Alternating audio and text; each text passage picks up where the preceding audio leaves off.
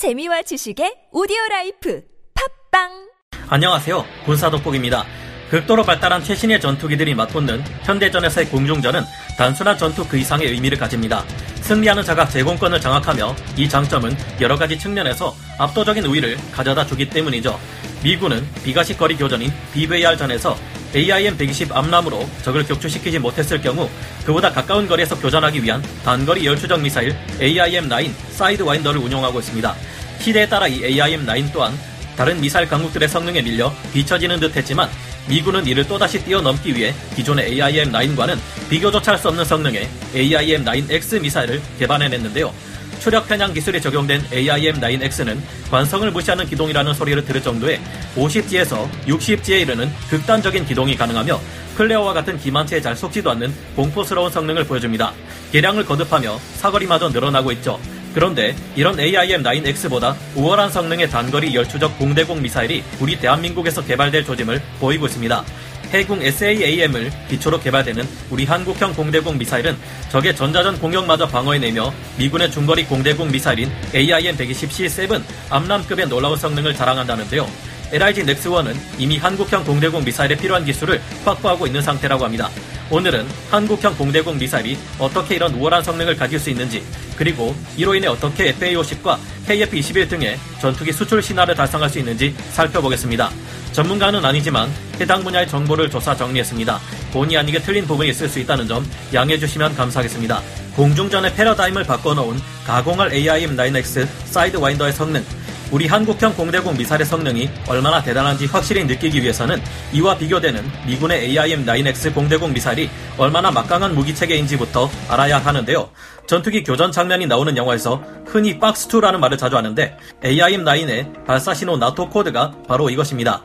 AIM-9X 사이드와인더는 미군이 기존의 AIM-9L, M, P를 압도하는 성능을 보여주었던 러시아의 R-74 아처 미사일에 대응하기 위해 나온 최신 개량형 단거리 열추적 공대공 미사일입니다. 사이드 와인더란 별칭은 원래 사막 방울뱀을 의미하는데 이 미사일이 날아갈 때 모습이 마치 방울뱀처럼 옆으로 스스슥 하고 날아가는 듯해 붙여진 이름입니다.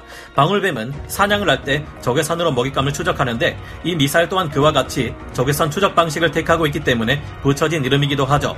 AIM-9X는 최신 단거리 공대공 미사일들의 대세를 따라 128 곱하기 118 배열 열영상 방식을 사용하는데요.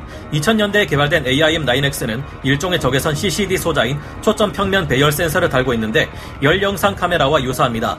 기존 버전과 달리 표적의 형상을 보고 파악하기 때문에 적기가 자신을 방어하기 위해 뿌려대는 플레어와 같은 기만체에 잘 속지 않는 장점을 가지고 있습니다. 또한 탐색 범위 또한 넓어져 68도 수준이었던 AIM-9L AIM-9M형과 달리 전방 90도 내의 목표물을 탐지할 수 있게 되었는데요. AIM-9X는 기존의 AIM-9M 사이드와인더와 동일한 로켓 모터를 사용하지만 앞쪽의 canard 날개와 꼬리 날개 크기가 줄어들고 모양도 바뀌면서 항력을 줄였습니다. 덕분에 사거리가 2배 이상으로 크게 늘어났는데요. AIM-9 초기형은 사정거리가 불과 4.8km에 불과했지만 AIM-9X는 사정거리가 30km에서 40km 수준에 이릅니다. 또한 헬멧 연동 조준기인 HMS 가 장착된 덕분에 조종사가 굳이 기체 기수 부분으로 적의 꼬리를 잡지 않고 적을 쳐다보기만 해도 조준에 발사하는 것이 가능한데요. AIM-9X는 추력 편향 기술이 적용되어 속도가 느린 발사 직후 순간부터 3, 4초간 60G 수준의 제트베인이라 불리는 극단적인 기동이 가능합니다. 게다가 AIM-9X 블록 2부터는 일단 발사하고 나서 락곤하는 것도 가능하기에 뒤에서 쫓아오는 적을 향해 날아가는 것도 가능할 정도입니다. 관성을 무시하는 기동이 가능하기에 더 이상 AIM-9X 블록 2를 가진 적에게는 적 전투기의 꼬리를 물면 이긴다는 공중 근접전, dog fighting이 의미가 없어지게 된 것이죠. 2013년부터 실전 배치된 신형 AIM-9X 블록 2는 전투기의 레이더 외에도 동료 전투기가 데이터 링크를 통해 보내온 적기의 데이터를 근거로 미사일이 적기와 충돌할 수 있는 미래에 예상 좌표를 향해 날아가기에 가능한 일입니다. AIM-9X는 GPS와 데이터 링크가 가능하기에 단거리 공대공 미사일임에도 불구하고 눈에 보이지 않는 원거리 상태의 교전인 BVR 기능을 갖추게 될 것으로 보입니다. 현재 미 해군의 주도로 개발이 진행 중인 AIM-9X 블록 3는 사거리가 50km에서 60km 이를 것으로 추정되며 안정성이 좀 더 늘어날 것으로 보이는데요. 중거리 공대공 미사일인 AIM-120 암람은 레이더 시커를 장착했기 때문에 생기는 단점이 있습니다. 적의 전자전 장비인 ECM 장비나 제이밍에 의해 무력화될 수 있다는 점이죠. 그래서 앞으로 사거리가 크게 늘어난 AIM-9X 블록 3는 AIM-120 암람을 보완하기 위한 무기 체계로 운용될 예정인데요. 최근 영국의 퀸 엘리자베스급 항공모함에서 발진하는 F-35B들이 스텔스 성능을 희생하면서까지 AIM-9X를 장착하고 실전 임무에 투입되는 것은 이런 이유가 있어서로 보입니다. AIM-9X를 능가하는 한국의 공대공 미사일, 지금 약 KF-21에 AIM-9X 사이드와인더와 AIM-120 암람을 달 수 있게 되었지만 한동안 미국이 이를 통합해주지 않으려 했었죠. 그 때문에 2013년부터 국방과학연구소와 LIG 넥스원을 중심으로 한국형 공대공 미사일을 개발하자는 주장이 다시금 큰 힘을 얻게 되었습니다. 우리 한국의 방산 기업인 LIG 넥스원에서는 지난 2017년부터 자사가 개발한 단거리 공대공 미사일용 IIR 시커를 지속적으로 전시해 오고 있습니다. LIG 넥스원 측의 주장에 따르면 이미 개발된 해공 함대공 미사일을 통해 공대공 미사일을 구성하는 로켓 모터, 유도 조종 체계, 지향성 탄두, 근접 신관 등의 핵심 기술이 이미 충분히 증명된 상태라고 하는데요. 여기에 우리가 IIR 시커 또한 독자 개발했기에 얼마든지 한국형 단거리 및 중거리 공대공 미사일 개발이 가능해졌다고 합니다. 이 단거리 공대공 미사일 기술에서 특히 AIM-9X보다 앞서는 부분은 바로 열 영상용 FPA 검출기인데요. 미군의 현용 AIM-9X에 들어가는 FPA 검출기가 128 곱하기 128 배열인 데 비해 LIG 넥슨이 개발한 시커 FPA 검출기는 640 곱하기 480 배열로 해상도가 훨씬 높습니다. 덕분에 이론상 기만체를 식별하고 원거리의 표적을 찾는 능력이 AIM-9X보다 우수하다 볼 수 있는데요. 통상 5세대로 구분되는 최신 단거리 공대공 미사일들은 전방위 교전을 위해 넓은 감지 범위를 가져야만 하는데요. 이를 위해 LIG 넥스원이 개발한 시커는 관측창 내에서 열 영상용 FPA 검출기를 상하 좌우로 움직이는 이축의 짐벌 위에 얹어 놓았습니다. 짐벌이란 표적이 미사일의 센서 중심에서 벗어나려 할 경우 자동으로 그쪽을 향해 움직여 목표물이 다시 센서 중앙에 오도록 하는 장치인데요. LIG 넥스원의 짐벌은 회전축을 중심으로 360도, 100도 범위 내로 방향을 틀어 적을 쫓아갈 수 있습니다. 우리가 개발한 짐벌은 통상적인 yaw pitch 구성이 아니라 그 반대인 피치 요 구성을 가지고 있어 측면에서 초고속으로 교차하는 적 전투기를 탐지하는데 보다 적합한 형태를 가지고 있다고 합니다. 이제 탐색기 문제는 해결되었으니 한국형 공대공 미사일의 기반이 될 해군 함대공 미사일을 살펴봐야겠는데요.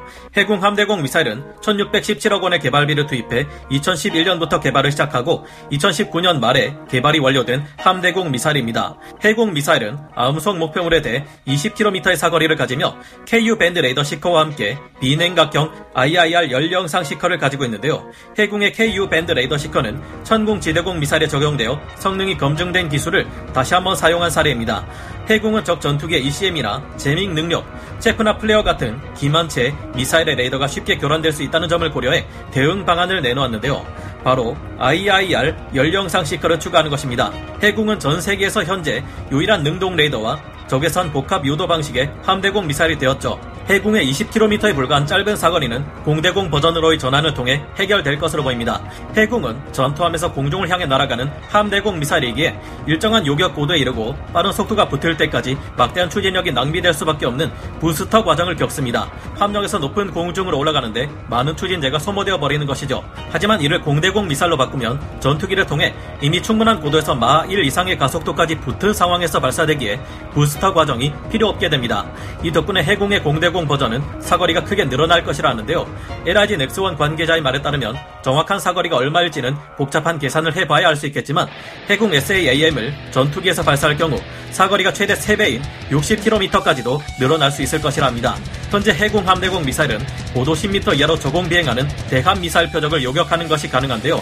미군의 암람 미사일도 AIM-110C7 버전이 된 이후에야 30m 이하로 비행하는 순항 미사일을 요격할 수 있었습니다. 그리고 추진 체계의 문제 때문에 실전에서 AIM-120 암람 미사일이 적을 요격한 것은 대부분이 0km에서 50km 사이의 거리에서 이루어졌죠. 이런 점을 들어 해공을 기반으로 개발되는 공대공 미사일은 AIM-110C7 암람급의 성능을 갖추고 있다는 언급이 나오는 것이라 합니다. 해결해야 할 문제와 한국형 공대공 미사일의 폭발적인 잠재력, 하지만 한국형 공대공 미사일을 개발하는 것은 보통 일이 아닙니다. 공대공 미사일은 전투기의 외부 하드포인트에 탑재된 상태에서 강우, 습기, 급격한 온도 및 고도 변화를 오랜 시간 동안 견뎌낼 수 있어야 하는데요. 또한 최저 수백 미터 고도에서 최대 12km에서 15km 이르는 고도에서 급격하게 일어나는 기압 변화에도 견딜 수 있어야 합니다. 섭씨 30도 이하에서 섭씨 영하 40도 이하까지 내려가는 급격한 온도 변화에도 멀쩡해야 하죠. 미사일 외부에 얼음을 끼게 만드는 비와 눈을 만날 수도 있고 이때 미사일 내부로 물이 스며들 수도 있습니다. 전투기의 공대공 미사일은 그때마다 무조건 발사하는 게 아니라 전투기에 장착된 상태로 몇 번이나 작전과 훈련을 뛰어야 하기 때문에 장시간 막대한 비용을 들여 환경 운용 시험을 완료해야만 합니다. 이 막대한 비용이 발목을 잡기는 하지만 한국에는 FA-50 경공격기가 있어 예산 지원만 이뤄진다면 환경 운용 시험이 가능하다고 하는데요. 앞으로 KF-21 보람의 전투기가 양산된다면 여기에서도 사용할 수 있죠. 해공을 기반으로 개발되는 한국형 공대공 미사일을 만들어 운용 단계까지 가는 것은 막대한 비용이 소모되는 일이고 일부 기능이 AIM-9X보다 앞설 뿐이기는 합니다. 추력 편향 기술을 이용한 AIM-9X의 가공할 기동성과 추적 능력, HMS 연동과 같은 능력을 넘어서기 위해서는 우리 또한 이와 관련된 연구 또한 필요할 것이고요. 하지만 이 일을 해내는 순간 우리의 FA-50을 찾는 국가는 더욱 많아질 겁니다. FA-50의 무장력이 떨어진다며 다른 전투기를 추가 도입했던 필리핀 같은 국가에서도 FA-50을 다시 볼 수밖에 없게 되겠죠. 까다로운 조건이 붙는 미국제 전투기와 무장체계 대신 우리의 KF-21과 한국산 공대공 미사일은 전 세계 많은 국가에 수출되어 우리 무기의 우수함을 널리 알리게 될지도 모릅니다. 이제는 KF-21의 미국 또한 AIM-9X 사이드와인더와 AIM-120 암람을 통합해주겠다고 한 상황이고 여기에 영국 MBDA의 미티어 중거리 공대공 미사일, 독일의 아이리스 T 단거리 공대공 미사일에 우리가 독자 개발한 국산 공대공 미사일까지 운용할 수 있게 될 겁니다. 이런 점을 생각해보면 고객의 체형에 꼭 맞는 맞춤 정장을 제작해주듯 각 나라의 사정에 맞게 폭넓은 무장 선택이 가능하겠죠. 그렇게 된다면 우리가 많은 기간과 비용에도 불구하고 KF-21을 독자 개발한 것이 신의 한 수가 될 듯합니다. 발당 10억 원을 호가해 의외로 비싼 것이 문제인 해궁 SAAM이지만 긴 안목을 가지고 AIM-9X를 능가하는 한국형 공대공 미사일이 성공적으로 개발되기를 바래봅니다. 여러분은 어떻게 생각하시나요? 오늘 군사 돋보기 여기서 마치고요. 다음 시간에 다시 돌아오겠습니다. 감사합니다. 영상을 재밌게 보셨다면 구독, 좋아요, 알림 설정 부탁드리겠습니다.